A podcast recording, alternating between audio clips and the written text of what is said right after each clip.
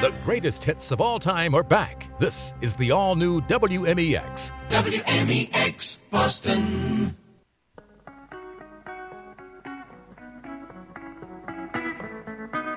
Courage to Hope with Tony LaGreca is a show supporting the fight for sobriety against substance abuse and changing the stigma that comes along with it. Tony has been helping families, friends, and loved ones discover recovery services as well as coping skills for over six years following the death of his own son to opioids. Join Tony and his guests each week as they reveal the courage to hope. Here's your host, Tony LaGreca. Thank you, Ben. Tonight we have a very special guest right here in studio. So, Ben, I believe we could take phone calls if necessary, right? And so we have Joshua Cutler, who represents the 6th District of Plymouth County. That's correct, yes. Yeah, Thanks, okay. I just want to get that straight. But actually, he's here to help us with some bills that we have on statewide level. So this isn't just for conversation of uh, of the local things that are going on in his district. It's to cover the entire state because there's a lot of things going on right now. In fact, he's on, um I guess he's on hold or whatever for in case there's a vote in the House. Um, Yes. He will he will have to leave us for a minute or two and get his vote in. He's never missed a vote That's right. in how many years? Uh, this is my ninth year, so going into 10 years. Yeah, that, that's very impressive. You know, that's called dedication. And are you still an attorney as well? Yes, yes, I am. Yes. Okay, so you're doing that. So, um, tell me the, as you know, we we we have Bill H forty eight fourteen that we submitted um, about a year and a half ago. It had a different number then. So, can you kind of walk us through what what had like, I from what your assistant told me, it went into the um, health and welfare type areas. What ha- what actually happens Sure. in there? Yeah. Well, uh, first off, thanks Tony for for having me on the show. I, I appreciate it. It's great to uh, to be here and to have a chance to to have this conversation. Uh, such an important one, and I you know appreciate the, the work that you do.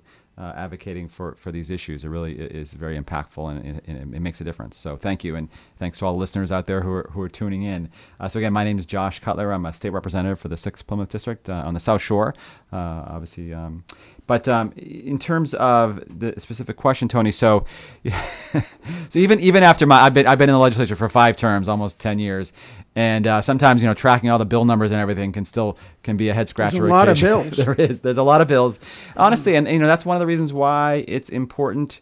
Folks like yourself or your listeners to you know to to reach out to your legislator and let them know what's important to you because you know there's 5,000 plus bills, and you know we can't possibly know them all. And so we rely on our constituents and, and, and organizations and, and people we respect to, to, to speak up and to let us know what their priorities are. And so that you know those become our priorities. And so I know you know I hear from my constituents you know about what are the things that they're you know passionate about or maybe things they're unhappy with or, you know whatever the case may be. And that's really important. It helps. I mean it's it's it's an important part of my job to kind of have a finger on the pulse of what the residents in my district are concerned about. So uh, same thing applies to bills. When you have 5,000 bills, knowing you know that House uh, four.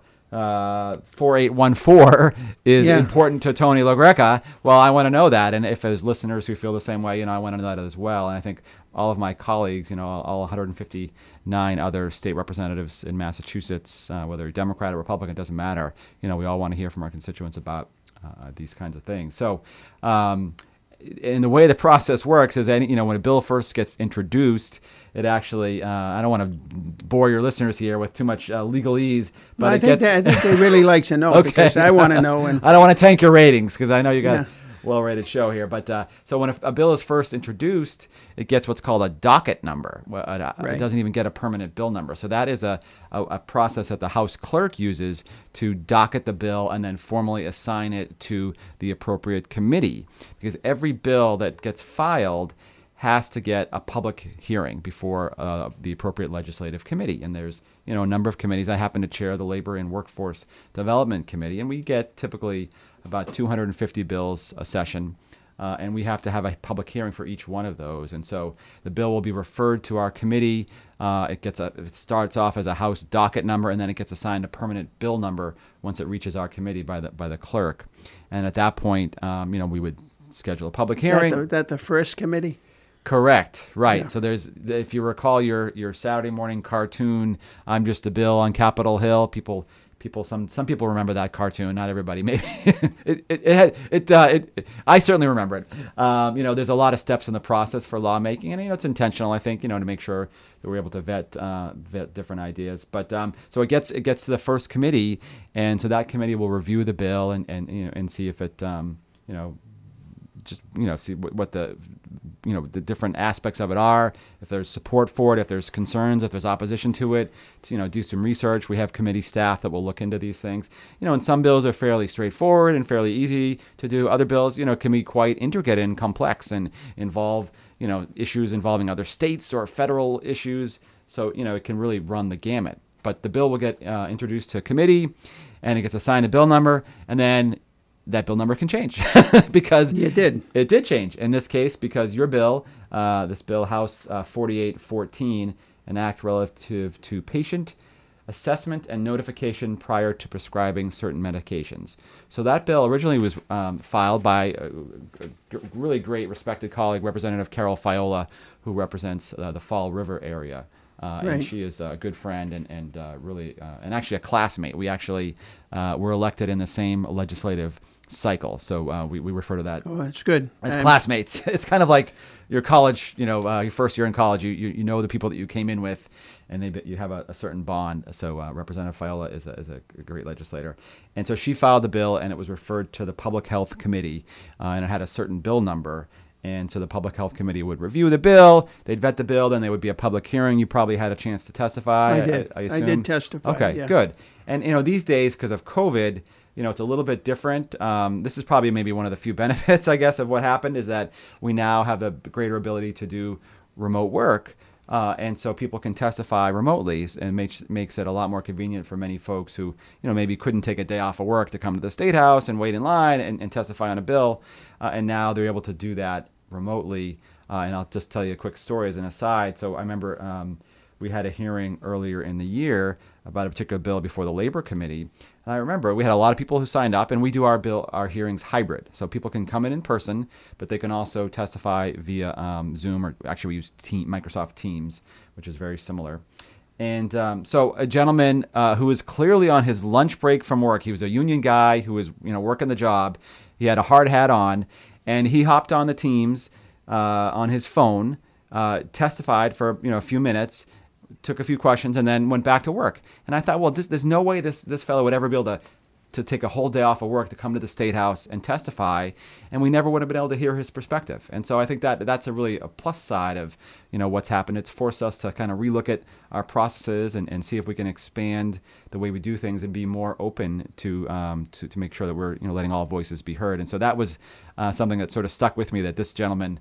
You know, he never. He was literally on his lunch break at work, Yeah, it would have cost him a couple hundred dollars. he could never yeah he probably couldn't have afforded to do it. So you know and so we we all benefited from hearing his perspective on that bill. So um, in any case um, you know that's the process and we have the bill has a, a public hearing as yours did.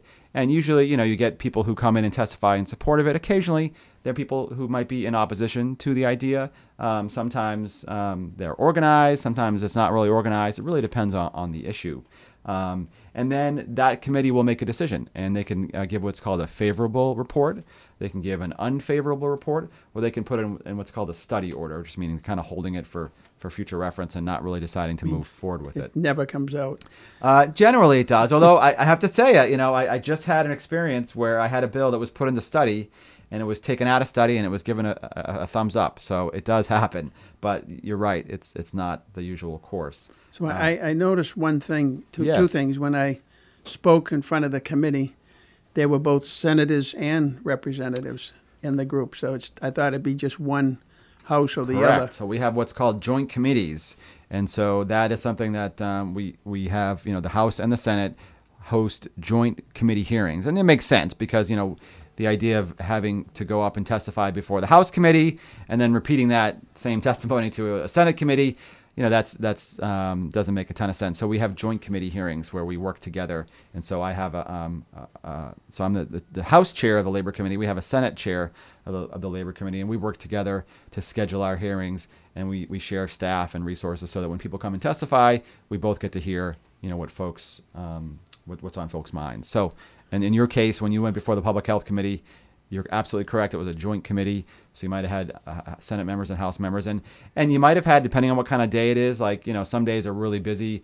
I've had days in the past where I have multiple hearings going on almost simultaneously, and you have to kind of you know jump in one and then quickly go to the other. Uh, I've had ones where I've actually had two laptops going so that I could try to be monitoring two at a time. Um, thankfully, that's not usually the case. Occasionally, it does happen. Um, but um, so you might have had members com- coming and going.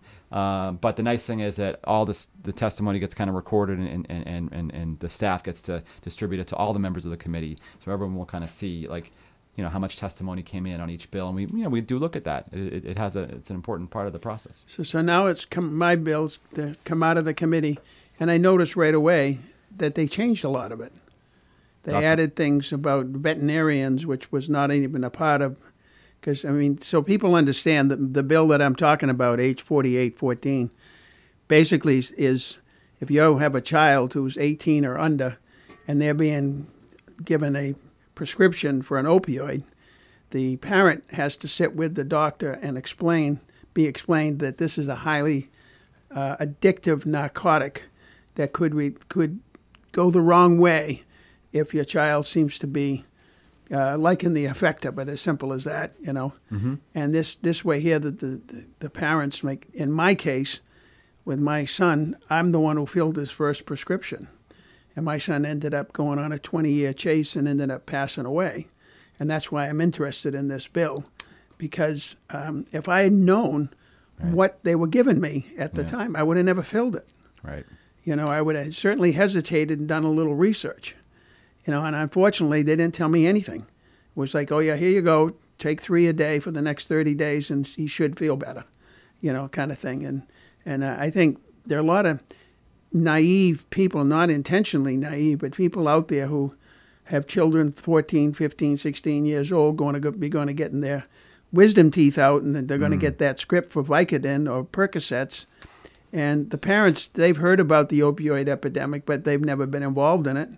You know, they have no idea that their child could be, you know, they're going to be exposed. This is the, the spigot that mm-hmm. puts it all out there, you know, and this is the thing that gets everybody started pretty much. About 85% start this way.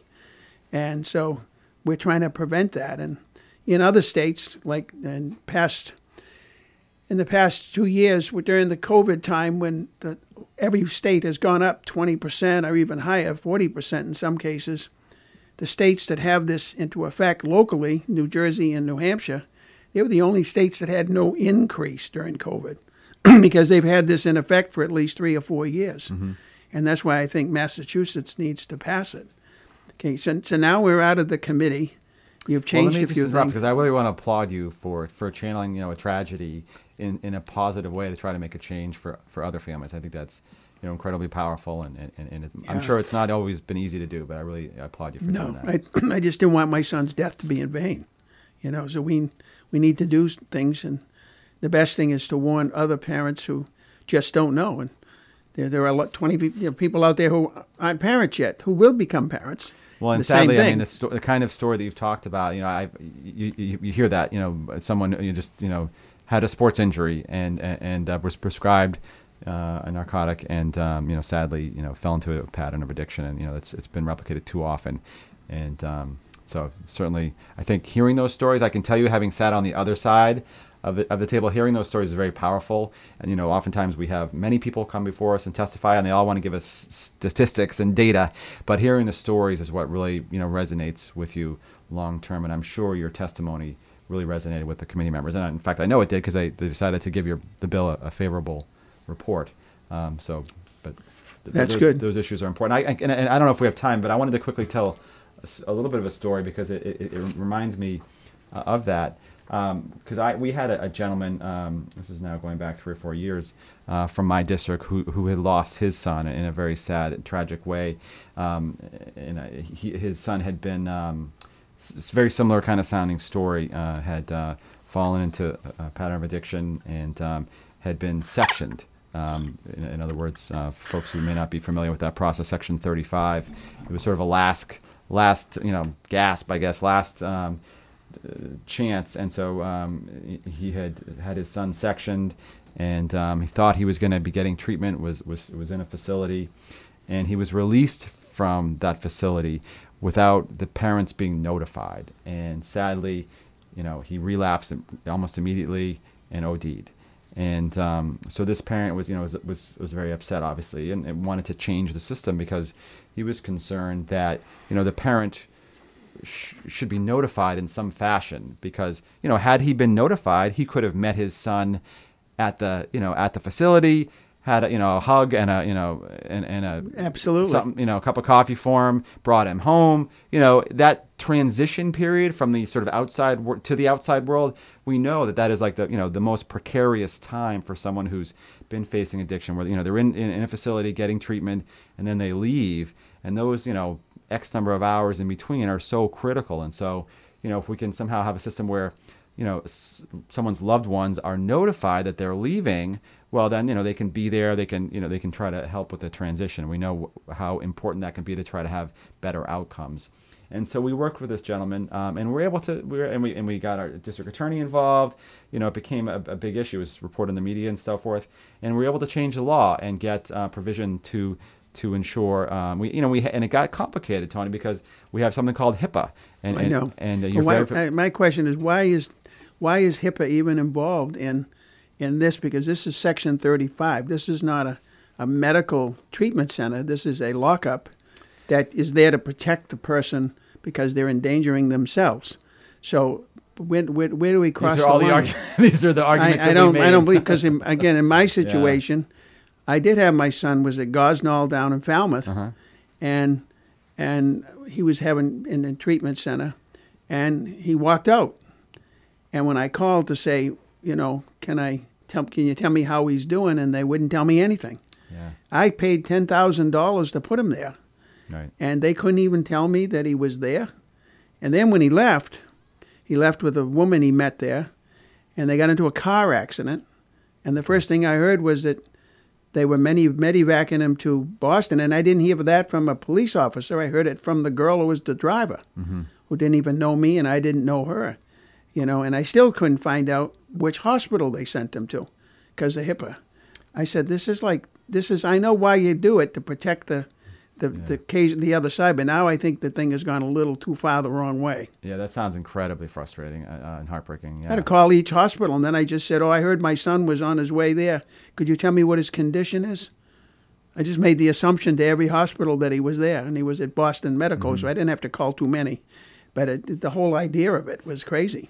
Yeah, I know. I, I, I, I, I, I'm shaking my head because it's just it's incredibly frustrating. Uh, um, and, and, and, sounds somewhat similar to what we were working with with with, with this, my constituent, and we you know we we had to overcome that. That's it's a good lesson though, I guess. We had to sort of overcome that legal hurdle with the federal you know HIPAA law to to make that change, and we did. And we, we what we ended up doing is th- there was a, a, checkoff form on the admission box when you get admitted that the individual would would would, would uh, you know give notice that they were okay with um, that data being shared with uh, a parent uh, or loved one when they left. So you know, there's ways around these things. It is it, it is a challenge, no doubt about it. And um, those laws that are you know there to protect us can also cause unintended consequences. And so I think that's as lawmakers the- what we need to be cognizant of. It should be easy to just say, "Yep, you know, he's going to be released at this time.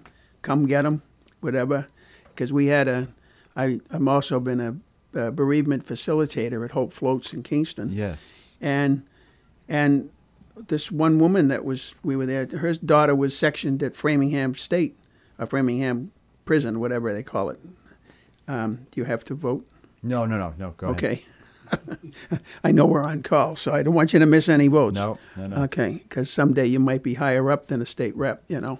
I like my I like my current job, but uh, Okay. so well, no, I you- you're But absolutely Sarah, right. her- You're- you're- but she got a phone call. Yeah. She, when she did get the phone call was that they found her daughter dead in downtown Boston when she thought she was safe Ah. in at Framingham, you know. And it's like, you know, what is you know, you can call them when they're deceased, but you can't call and tell them when they're coming out. And I'm not mad at you, by the way. I'm just discussing. No, no, no, I just think that No, we go every we go to too be. far to Yeah. the wrong way sometimes.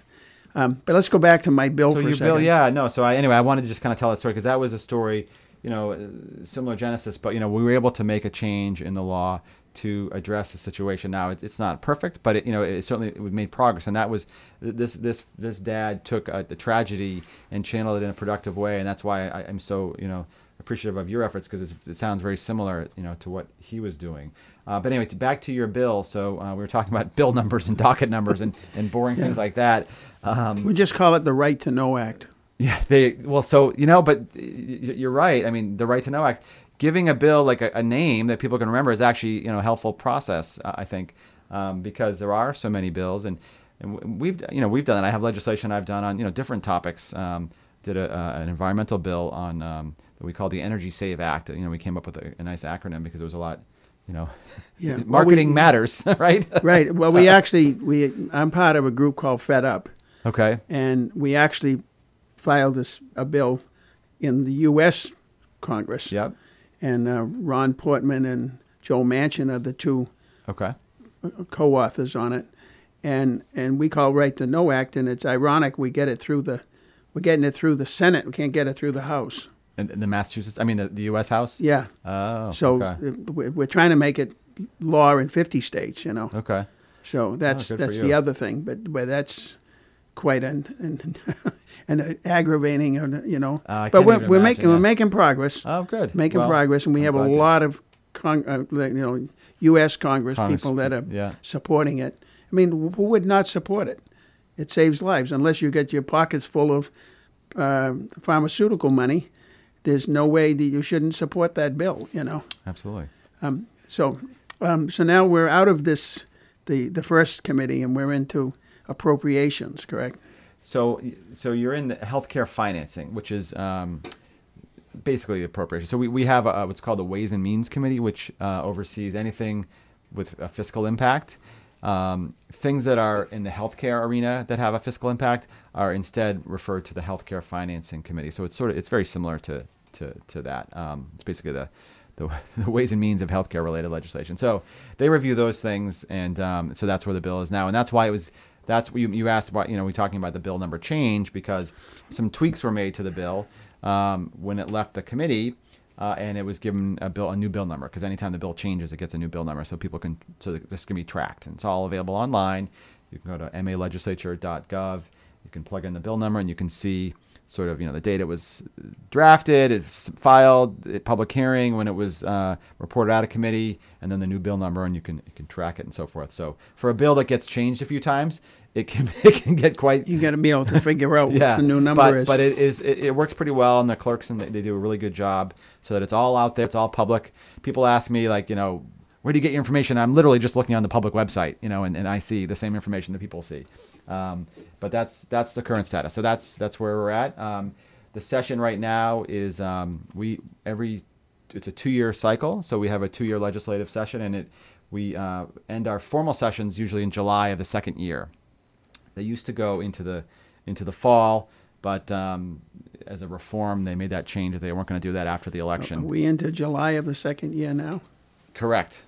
So um, so formal sessions end fairly soon, the end of July, thirty July thirty first. So you know, So what? Several days I mean, there, there's no financial part to this bill. It's not like we're asking the government to come up with a ton of money or anything. Yeah, no, I don't think there is. I mean, I think you know that's sort of broadly viewed. You know, any kind of fiscal impact. Uh, and you're right. I don't, in this case, I'm not aware of one. Um, there could be something in, in, unintended, perhaps, but uh, but typically any kind of bill that has you know that, that's not um, that has any you know kind of significance to it would go to the healthcare finance committee just as a sort of a step in the process to, to make sure that it doesn't even if you know we don't we presume that it doesn't. So um, so you know it can be frustrating i think you know because it's it's hard to get legislate even a good idea you know it's hard to get it passed. There's a lot of steps in the process and i think you know um, sort of built that way and occasionally you know it gets frustrating um, even when you have a really good idea and you want to get it done but if you stick to it you know i, I think uh, you can persevere and i you know i know Well, what happens if it doesn't come out of this committee by the end of July?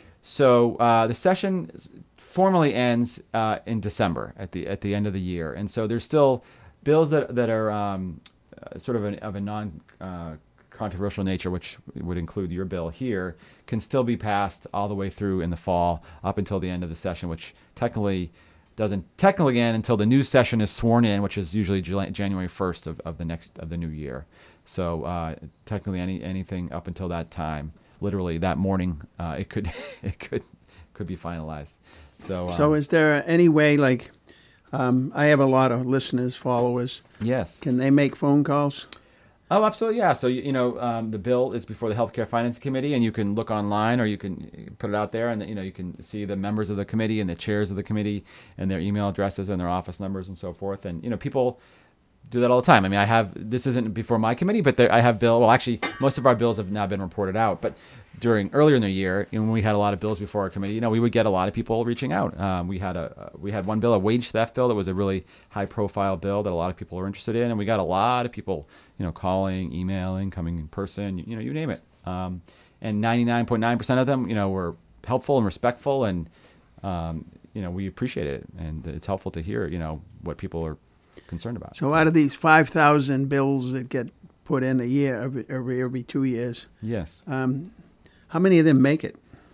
Uh, only a small percentage. But typically, what happens though, um, Tony, is that when we do larger bills and things get you know combined into omnibus bills, uh, for instance, um, we just did a big mental health bill, okay, uh, and it had you know different pieces of different bills, you know, put together. We, we're, today we're doing uh, a big um, climate bill. It has a lot of uh, offshore wind, some electric vehicle uh, le- legislation. Um, so a lot of things that people have been working on individually will get put together and uh, and packaged as a, as a larger bill. That often happens. Um, not always. Um, it really depends. Um, but um, you know, it's a small percentage overall. And then there's a lot of bills that, um, like I just passed a bill this past week. You know, it was a bridge naming in Duxbury. So you know, it's it's not a um, it's not a you know it's not a, a super complex piece of legislation, uh, but it still it has to be filed as a bill and still had to go through all the steps that I explained a little while ago. Um, but that um, that was done. So you know, uh, probably fewer than ten percent of the bills actually get passed in a given term. I would say probably probably even lower than that. Well, I don't like the odds. Uh, well, you know, but that again, keep in mind, uh, you know, you might have one bill and that had, you know, 20 bills that that it included. So um, I think, um, you know, it pays to be an advocate and it pays to, to do what you're doing, which is to really um, share your stories, you know, contact folks in charge. And, and, and be a good advocate. I think you know. I know that was one of the things that you mentioned, talked about offline. Is just you know being an advocate. I think you know I, you know, I've, I've listened to lots of testimony over over the years, but I, you know, the stories that you hear from people are what you remember, the stories, and I think that's you know really helpful. And you talk, you know, talking about, I'm sure it's painful for you, and and and, uh, but again, I applaud you for talking about that, and I think you know that really does have an impact on folks. And I know I, I, I was just with uh, Representative Fiola yesterday, and we we chatted about this briefly, and uh, you know, she's a she's um, you know, she appreciates everything you're doing, and I know she's she's a great person to be, a great ally.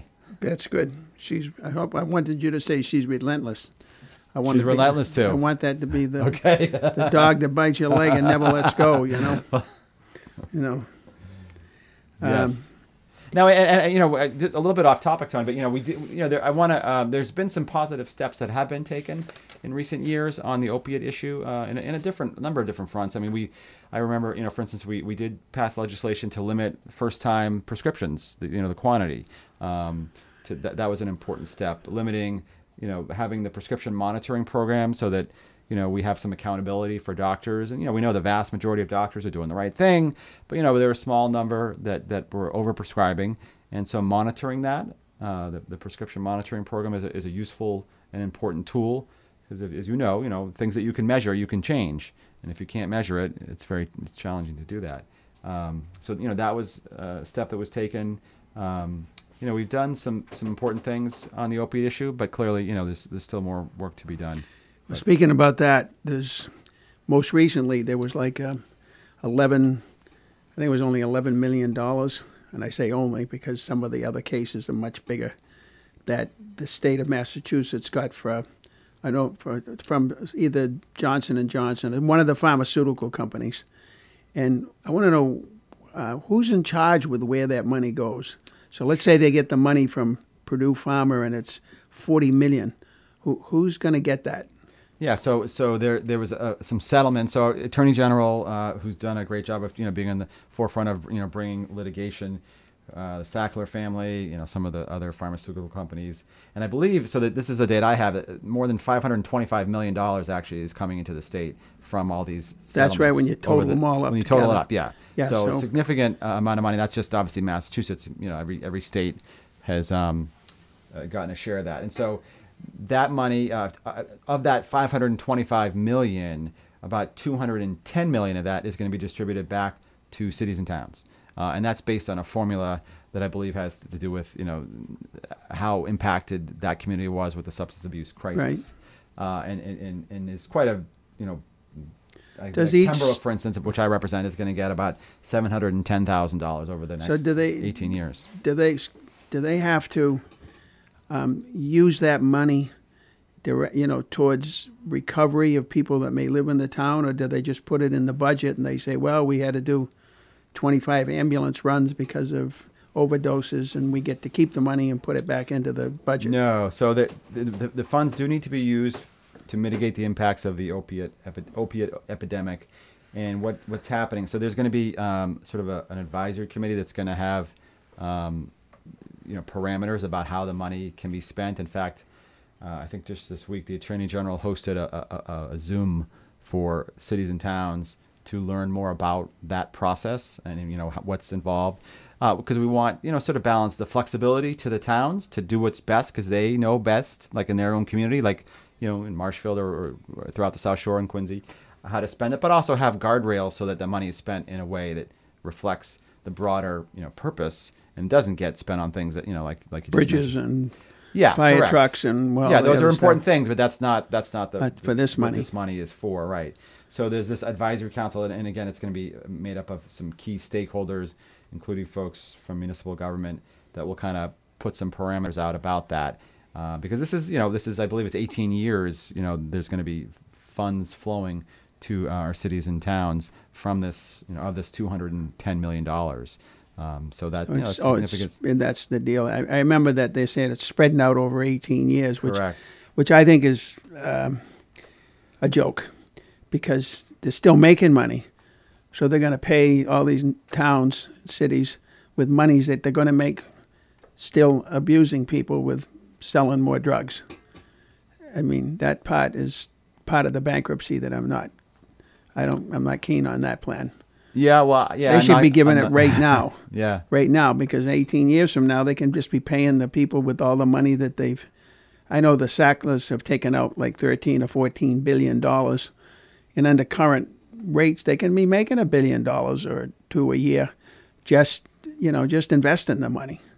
So I you know again that's I know that's on the federal level that that's being Sure. decided and everything Yeah, I mean, I think I, I understood. Yeah, I don't disagree. Um, you know, I think you know it, it is a significant amount of money though. It's going to flow into the, the to the Commonwealth to, to help support Right. and augment what we're already. You know, we were already de- dedicating more resources to to substance abuse, uh, substance misuse uh, treatment services, and and downstream prevention. Uh, and this will certainly help that. And I think so I think it's you know it is it is it is um, you know welcome funding, but certainly you know I agree it's not you know for some of these companies it's it's just If you go down cost of doing methadone. I went down methadone mile last week, and I counted 555 people on the sidewalk. You know, Yeah. quick overview because people were moving and going. I mean, those people need to have. They're all addicted. I saw I saw two people with needles in their arms right there on the sidewalk. That's so sad. These people are really heavily addicted, and three quarters of them will probably die in the next 16 months or 10 months. But um, they need to be in rehab somewhere where they can't stop, but because they can't control themselves because the drug is controlling them. So they, they just that's their only alternative. But they need to be put someplace where they don't get dope sick. And dope sick is what happens when you go on, when you're in withdrawal without any medical or anything with it. And we, we had a guest on four weeks ago who talked about, you know, putting people into treatment and and making sure they don't have to pay for it, but treatment where they have Suboxone or bupropion and, and having having it so that they're into real treatment, not spin dry as they call it, and put them mm-hmm. back out on the street tomorrow, you know. And yeah. going back to what we were talking about earlier about way back when we said some- this kid was sectioned and he died when he got out. Like the sheriffs in this county and in Norfolk County, mm-hmm. Sheriff McDermott, I mean, he's got a program that's better as far as I can see, where they put people, you know, they, they get them into uh, rehab in the prison, but then when they let them out, they just don't let them out. They they found out where they're going, they put them in a halfway house, they follow up with them, and they seem to really track them. So they're they're Yep. so they don't they're not back as uh, customers in the prison three months from now because what are they going to do if they have no job and no money? They're going to go right back to what they were doing before. And you know somebody the powers to be have got to say this is a bad thing. It's not working. You know so Yeah, no, the Plymouth County sub, that's been a model really for you know, I, and I know that they've been recognized for that and deservedly so for for that you know because that kind of follow up becomes so important. Um, and, what, and what I wanted to mention just for listeners who may may not be aware, one of the things that, that was done um, that I think is important to note is that we took action to remove the insurance company pre-authorization requirement because you know the last thing you want to do is once you once you make that decision that you you want to get help, which you know I'm sure is probably a pretty hard decision to make. But once you make that decision, the last thing you want to get is that some kind of bureau- bureaucratic you know oh, notification yeah. from your insurance company. Oh, well, I'm sorry, you don't qualify. You know, you need to fill out this paperwork. So we remove that. That says you can get automatically get you know at least a week of substance abuse treatment services before any kind of paperwork requirement comes in. So you have time to get the treatment, to get the help, and then you can you know go through that process. So that was you know I think an important step that was made. You know, so again, progress steps, not not you know not sol- not a solution, but I think it's important to to recognize I- that sort of progress that is being made. But I- um, absolutely right. I would just I would think though if you have, you know, like during COVID, the news stations in Boston, at between, at every time they had the news, they start off with, and here are the COVID numbers for today, Yeah. you know, and 61 people died or so many people died. Well, 300 people die every day of an overdose, or some people like to call fentanyl poisoning, or something poisoning, you know, but because overdose creates the stigma keeps going with it like it was their choice to overdose or like somebody committed suicide with sleeping pills that oh it's their choice. It's really not their choice. There's something wrong. They're in a state of depression or something's happening. But um, um, why don't the why you know the stigma we have is that people they just don't recognize like i think massachusetts had 2200 deaths last year or somewhere in that area. And and um, how many is that a day? You know, so wh- what are we losing? An, an average of of eight a day in Massachusetts, seven a day, and, but there's nobody tracking that sort of thing. You know, it's like um, No, you're right. You know, I mean, you- the COVID. You know, you, you hear the daily daily uh, count, and, and it certainly has an impact. And I think you know we Well, have to, right. not to lose sight of what you know the opiate uh, crisis. You know, didn't go away. yeah. I mean, if somebody if they did it on a national level, can you imagine if every night? Uh, uh, this is O'Donnell started off her evening news and and 280 people died today of an of a substance abuse overdose. You know, you know, and it's constantly out there. Yep. You know, then people may act to get a little bit more done. Oh yeah, no. I mean, listen, we had one fatality, sadly, because of a shark, and we we've taken. Oh, know, everybody these- knows about it. All these actions, so you know. Yeah, uh, because it's so- on some big dramatic thing. You know, Right, oh, one right. died. You know, it's like, you know, No, I, mean, you know, every death, you know, that that that, that was Right. tragedy. But um, if I, I want to change the subject for a second. Um, Lyme disease. Lyme disease. Yeah. Massachusetts is one of the peak states in the country for the most Lyme disease cases. Massachusetts, Rhode Island, Connecticut, just, you know. We used to have a, there used to actually be a vaccine for Lyme disease, and they stopped making it. I'm sure, I don't know if you're even aware of that. But So I believe uh, UMass has uh, working on uh, um, uh, a, a shot that um, they're doing human trials soon. I don't know if it's. I don't believe it's um, commercially available yet, but I know it's something that's. It was like 10 years or 15 years ago, but because back in those days, hardly anybody even knew when they had Lyme disease. But it's one of the most undetected diseases out there. And um, I'm personally, my wife has got Lyme seven years ago, and is still having the after effects of Lyme disease. Lyme disease drags on. You know, like they talk about Yeah, uh, COVID, long haul Long COVID. COVID, right. Well, Lyme, long haul Lyme disease people is much worse than from what I've been able to observe in different places. And uh, when my wife was in the hospital, the entire floor at Tufts on the in the in the north wing and the seventh floor, everybody in there had Lyme disease, and we're talking fifty to hundred people, and the, the the media, everybody, they never even discuss it. Nobody ever says, you know, be take care of yourself. You know, I'm thinking of why doesn't the state come up with some money and do some advertising to to make people more aware of the dangers of Lyme disease. And even even doctors, some people come in, they say, "Oh, I'm feeling terrible. I've got a low energy level, this and that." They test them for everything, but I know people that were tested for for multiple sclerosis or MS, you know, and the whole thing, and and everybody thought they had this or this or this, but they never tested them for Lyme disease. Is there a, is there a reason why they don't check for that right away? Yeah, I think you know, and I know it in here in in, in, in the southeastern part of Massachusetts, Lyme disease is even more uh, more prevalent just because of the you know. The, Oh, Nantucket and Martha's Vineyard, it's unbelievable. Everybody has doxycycline in their medicine cabinet because they get it so frequently.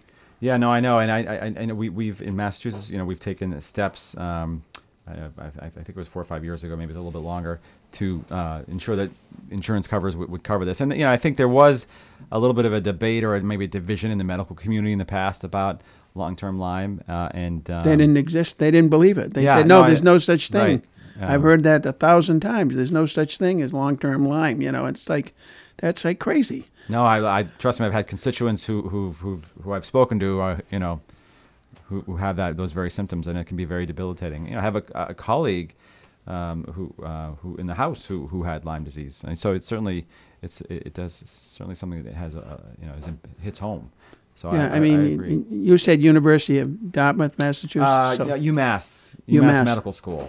yeah, Um, so does that mean the no, no pharmaceutical company is going to go into it, or because So I believe it's it- Mass Biologics has a, a um, and again I, I'm not I'm the last person to be a doctor and to Yeah. understand some of these things, but um, they are doing um, human monoclonal antibody um, is in is in human trials or human trials are expected soon. So that that is one um, thing, and then there is a, there is a, um, VLA 15 is a is a, a Lyme disease vaccine that's in development as well. So. Um, uh, I think you know certainly it's not quite there yet. It sounds like, but but I, I would agree. It's it's you know, certainly in my in my district, Terrible. it's a huge issue. Uh, Absolutely. Yeah, huge I mean, issue. I, I know three people in Duxbury that have been, I should say, I know of three people in Duxbury who've been bedridden for years because of Lyme disease, Yep. you know, and they just lost their ability to move. And I, you know, we I give, I'll give a shout out to to um, to Plymouth County. Um, they have you know taken a number of steps uh, to help try to address that. You know, through education, but also you know they hired uh, I believe it's an entomologist um, to help. You know, a bug expert, a t- you know, tick expert, to do um, you know Lyme disease workshops and try to because we we know you know part of it is is hitting the education side of things and just you know being smart about when you know when you're out in certain areas that are you know prevalent for Lyme diseases to you know cover up or have spray or take appropriate steps and then check when you're done. Um, and so they hired a, an individual to help with that. And you know I think certainly in southeastern Mass, you know we're sort of in the, the hotbed, unfortunately, for that. Well, if, you know, if one person gets triple E, you know, or equine encephalitis Yep. there, Yep, oh, yeah. it's on the news everywhere. And there's a lot less happening with that than there is happening with Lyme disease. Okay. Well, so Joshua has just had to leave the room because he now has to vote. That's And an Ben- interesting process right there. Yes, we can have a commercial break here, Ben. Sure, let's do it. We'll be right back on 1510 WMEX with Courage to Hope. This Saturday is the third annual Veterans Music Festival Benefits and Career Expo.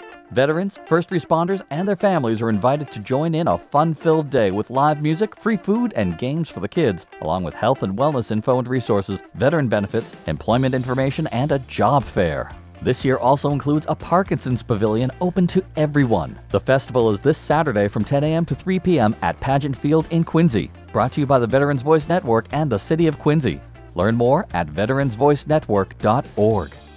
Do you need to feed a lot of people fast? Call Angelina's in Braintree, the home of the jumbo. Here's a fun fact. Did you know that Angelina's has a full service ice cream bar? Spring is heating up, and Angelina's has countless flavors for cones, fraps, quarts, pints, and more. Feed your family tonight with Angelina's, and you'll receive $5 back for every $25 purchase. Not to mention, Angelina's also delivers, ensuring that you can enjoy their great food from the comfort of your own home. Angelina's in Braintree, 419 Elm Street. Call 781 843 7827. Tony LaGreca here. I want to tell you about a special event coming this October. Finding Hope in Grief is a support conference scheduled to take place on October 22nd and 23rd at the Doubletree Hilton in Westboro, Mass. The conference is for anyone who lives or works in Massachusetts and is bereaved by the death of a loved one from substance use. If you are interested in attending the conference and sharing a weekend of hope, healing fellowship, and remembrance, sadod.org. The conference is sponsored by the Department of Public Health and the Bureau of Substance Addiction Services, also supported by the AdCare Educational Institute. Again, that's sadod.org to register and sign up early. Other banks go out of their way to make redeeming credit card rewards needlessly complicated, like how they require minimums or force you to use your rewards before reaching some arbitrary expiration date. But Discover isn't like that. With Discover, you can redeem your rewards for cash in any amount, at any time. So you'll never have to jump through hoops. Unless you're like a trapezist, then by all means, go right ahead. Learn more at discover.com slash redeem rewards. Terms apply. Welcome back to Courage to Hope on 1510 WMEX. Back to your host, Tony LaGreca. Thank you, Ben. Yes, when we have uh, Josh Cutler has just voted on what he needed to vote on, and now he's back in the room with us. And he wants to tell us about this new disability hiring tax credit. And I've quickly reviewed it. and it looks like we're going to get, if I'm an employer, which I am, Yes. um, I can get a $4,000 employer tax credit. Can you explain what that means? Yeah, I know. Thanks, Tony, for, for mentioning that. Um, it's it's a it's a good deal, uh, and it's a good policy. So uh, this is something that we uh, were able to get in the budget last year. Uh, I'm grateful to my colleagues for supporting this, and uh, it's just recently been enacted. They've you know put out the regulations and so forth. Uh, and so it's now in effect. And so what it is essentially is that if you uh, hire an individual with a disability, and there's a you know there's a process. So a lot that. of disabilities, though, is that? Uh, so it, this is uh, someone who's qualified through the Mass Rehabilitation Commission, and what we call as MRC. And um, so if you're an employer, you can hire an individual with a disability, and you get uh, a one-time tax credit of a refundable tax credit of four thousand dollars, up to four thousand dollars, depending on the salary, and then an annual tax credit as well of- of two thousand dollars. So it's it's an every year tax credit as long as that person is, is is employed. So it's a pretty generous tax credit. And again, it's a refundable tax credit, so you could actually get that money, you know, back uh, depending on, on your tax status uh, as an employer. Um, and you know, the idea is we want to, you know, there's well, especially if you we step sort of step back and look at what's happening in our economy. You know, the biggest gripe that you hear from employers is I can't find help. Right? that's a big problem. Everybody's trying to hire folks, and you know, we're sort of at a labor shortage, and you know, part of that is just demographics because our our baby boom generation is, is aging into retirement. And so some folks are not re-entering the workforce. And so there's fewer people in the workforce than there were, you know, five or 10 years ago. And so what do we do about that? Well, you know, we have to look for pools of labor in, you know, maybe non-traditional ways or be more creative or be more open-minded. And so one of those things is, is trying to take advantage of people with disabilities who might have been, you know, sadly shut out of the job market or, you know, didn't get the opportunities that others had and, uh, but are still just as capable. And so this is one sort of incentive to try to remove some of those barriers is to give employers tax credit to kind of look beyond someone's disability and look at the person and see, you know, the skills and talents that they bring. And so um, this is a new tax credit I'm really proud of because it was something that, uh, that I really worked on quite a bit. And um, you'll probably hear more about it. So your listeners are getting a kind of a, a preview of this, which is good. So, yeah, Uh, I, so- I know somebody who has cerebral palsy, and they have a they have a job in a school system. So does that mean this? Even though they're already working, can this can the school system start claiming that if this person's Yep. So the, the, the one-time higher credit would not apply, but the annual two thousand dollar Correct. Yeah, and so and, and you know, there's it, it, so the the reason why it takes some time to between when it was passed and the actual rollout is because the Department of Revenue has to do their you know their their um, issue the regulations and have a public hearing and all that so forth. Uh, but that process is, has concluded, and so now when people are filling out their uh, tax returns for you know the, the 2002 tax year, we will presumably early next Yeah. year, they'll be able to do that, and, and there'll be some paperwork from from the Department of Revenue about that. So that's a new tax credit for disability hiring. Uh, that's now uh, going into effect. The, the final regs were just issued. So again, I don't even think the I don't think the governor and his team have really announced it yet. Um, so your listeners getting a an advanced uh, preview of that. Um, but it's something That's that, Uh, yeah, thank you for that, Ben. Um, that uh, that is, is now in effect, and so I would encourage people. You know, this is for employers. Um, there's other tax credits for individuals, but this is for employers. We want to make sure that you know um, the people with disabilities are, have every opportunity to to show their talents. That's great. Um, now that um, we're run, running close to the time limit, Ah, uh, let's talk about the uh, Cutler receives Thomas Menino Award for Public Uh-huh. Service. So let's talk about something positive here. Uh, you were honored and recognized for the Disability Policy Consortium with the Thomas Menino Award for Public Service. So tell us about that. Yeah, well, actually, it's a good Congratulations, too. Thank, yeah, thank you. Um, it's a good segue because um, the Health Policy Consortium does a lot of work on disability issues. Um, and uh, you know that was one of the things that uh, that I was really involved with them uh, working on was was the disability tax credit. We had a, um, a task force last term on disability hiring practices in the Commonwealth and trying to find ways to remove barriers to ensure that people with disabilities you know can fully participate in the workforce.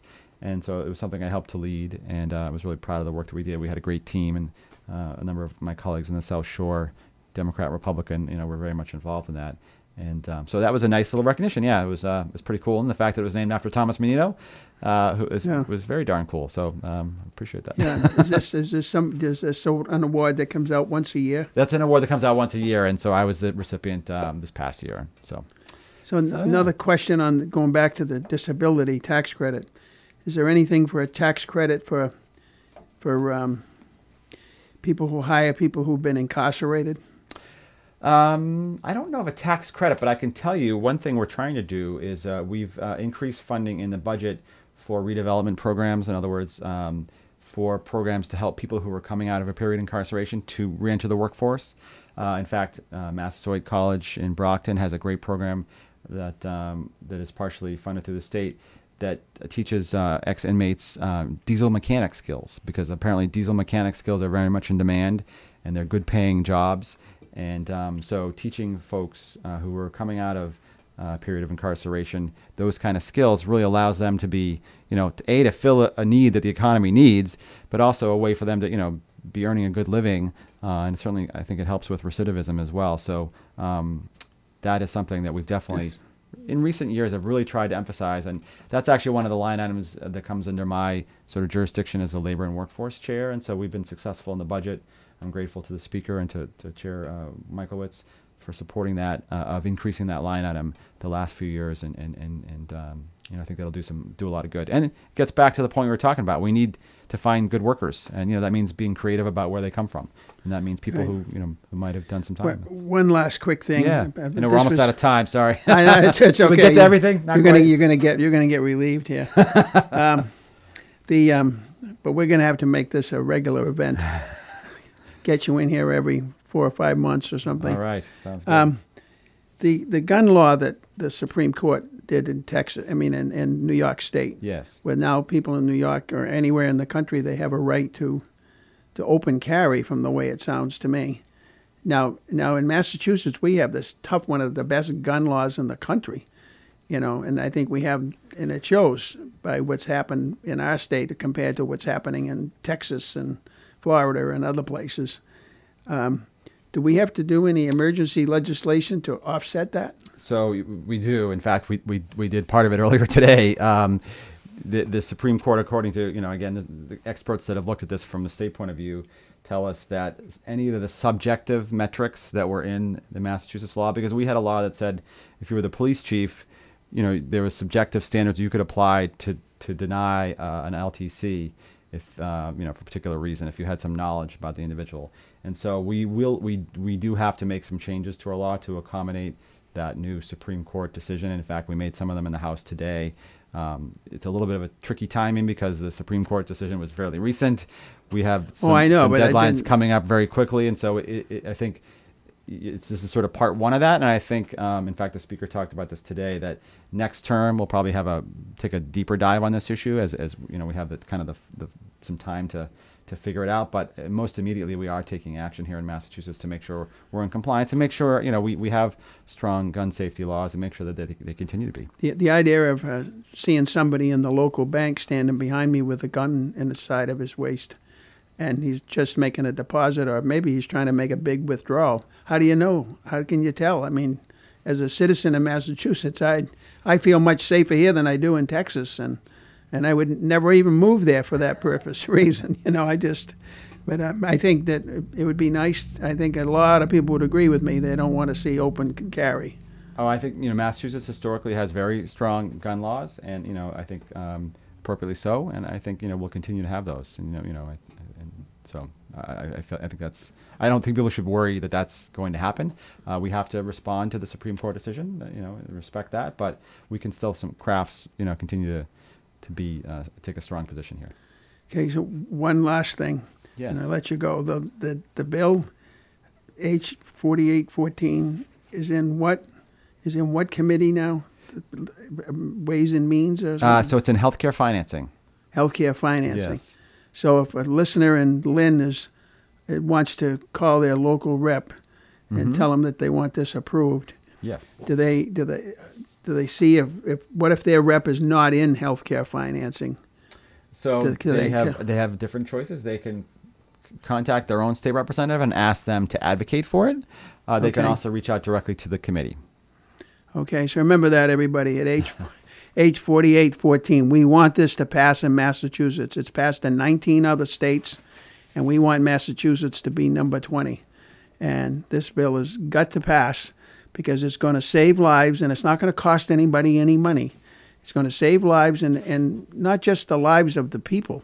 Let me tell you, when, a, when a parent has a child with that's got an opioid addiction problem, it's a, it's a real long chase. It's not something that just happens you know, it goes on for years and it destroys the whole family, not just that one person, you know. So this is what we need. We need to get this bill passed. And I want to thank Joshua Cutler, and he says he wants to stay as a rep. He's not going to be our governor someday. No chance. No, no. I like my job. Don't cause me trouble, Tony. We've had a good session here. Let's okay. end on a good note. yes, we really appreciate you being here and taking the time. And my pleasure. Thank you. In this hot day, sitting in a tie, you know. you know, so and uh, coming down from the state house while the state house is still in session, and so we really appreciate you getting in here and coming here and being on time. My pleasure. Thank you very much. This is the courage to hope, and we'll be on next week. If you're hearing this on on Thursday night, and you have some friends that you know would like to hear it, uh, tell them that it's going to repeat on Monday night at six o'clock. Repeat on Monday night at 6 o'clock. And if they're out in Western Massachusetts, just tell them to go to WMEXBoston.com, listen live online. That's all you have to do. It's very simple.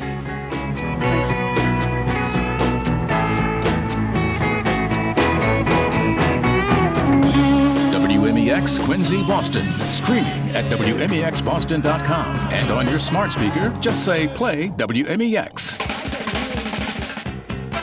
The greatest hits of all time are back. This is the all new WMEX. WMEX Boston. President Biden is quarantining after testing positive for COVID 19. CBS's Steve Dorsey at the White House. White House COVID 19 response coordinator Dr. Ashish Jha told reporters he's optimistic about the president's recovery. He sounded great. I asked him, you know, Mr. President, how are you feeling? He said, I'm feeling fine. The president complained about a runny nose, fatigue, and a dry cough. He doesn't have a fever. Mr. Biden is vaccinated and double boosted. He's also now taking the antiviral drug Paxlovid. White House Press Secretary Karine Jean Pierre says he continues to work while isolating. The president will continue to work from the residence. Steve Dorsey, CBS News, the White House. And in a video message, Mr. Biden says he is doing well. The January 6th House committee returns to prime time tonight. CBS's Scott MacFarlane reports. The panel says it's focusing on what it characterizes as Trump's dereliction of duty, what he did and what he didn't do during the three hours in which rioters were ransacking the Capitol. Pete Aguilar of California California is a member of the committee. There's still more of the story to tell. What was the president's response? Two former Trump White House staffers will be witnesses Matt Pottinger, Deputy National Security Advisor, Sarah Matthews, Deputy White House Press Secretary, and we expect outtakes of a January 7th recorded speech from Trump, who'd been urged to denounce the violence. Scott MacFarlane, CBS News, Capitol Hill. The Supreme Court won't just yet let the Biden administration reinstate limits on immigration and customs enforcement arrests. Under the policy, deportation agents would be allowed to prioritize the deportation of people in the country illegally who pose the greatest public safety risk. The High Court has decided to hear the merits of the challenge, setting up oral arguments on the U.S. versus Texas case during its December session. Heat advisories are posted across the lower Midwest, the Deep South, and much of the East Coast. In Texas, I mean, you're over 100 degrees constantly every day, so it is hotter than normal. Reporter Chris Fox in Austin. The extreme heat has led to severe drought conditions statewide. Water restrictions have been enacted. Texans are also being asked to turn up their thermostats to preserve the state's power grid. The National Weather Service says record breaking heat is expected over the Northeast this weekend. On Wall Street today, stocks closed up. The Dow and the Nasdaq hit 162 points up. The S&P 500 was up 39 points. Now this. Presented by Rocket Mortgage. Whether you're looking to purchase a new home or refinance yours, Rocket Mortgage can help you get there. For home loan solutions that fit your life, Rocket can. Good evening. Lots of heat and humidity fueling severe weather across much of Massachusetts, and that diminishing heading overnight into Friday morning in the Boston area and on the South Shore. Very warm and muggy in the low to mid 70s. We'll stay with sunshine Friday and turning less humid, though very hot in the low to mid 90s. Friday night, clear, warm, a low of 73. Saturday, the heat wave goes on, especially just away from the immediate coast, where a light sea breeze can develop.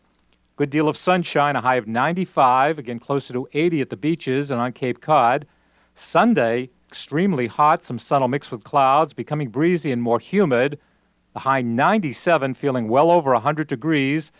And the extended heat wave goes into early next week. For WATD, I'm meteorologist Rob Gilman. Veterans Voice is a show that connects veterans and active members of the military to qualified guests who help you find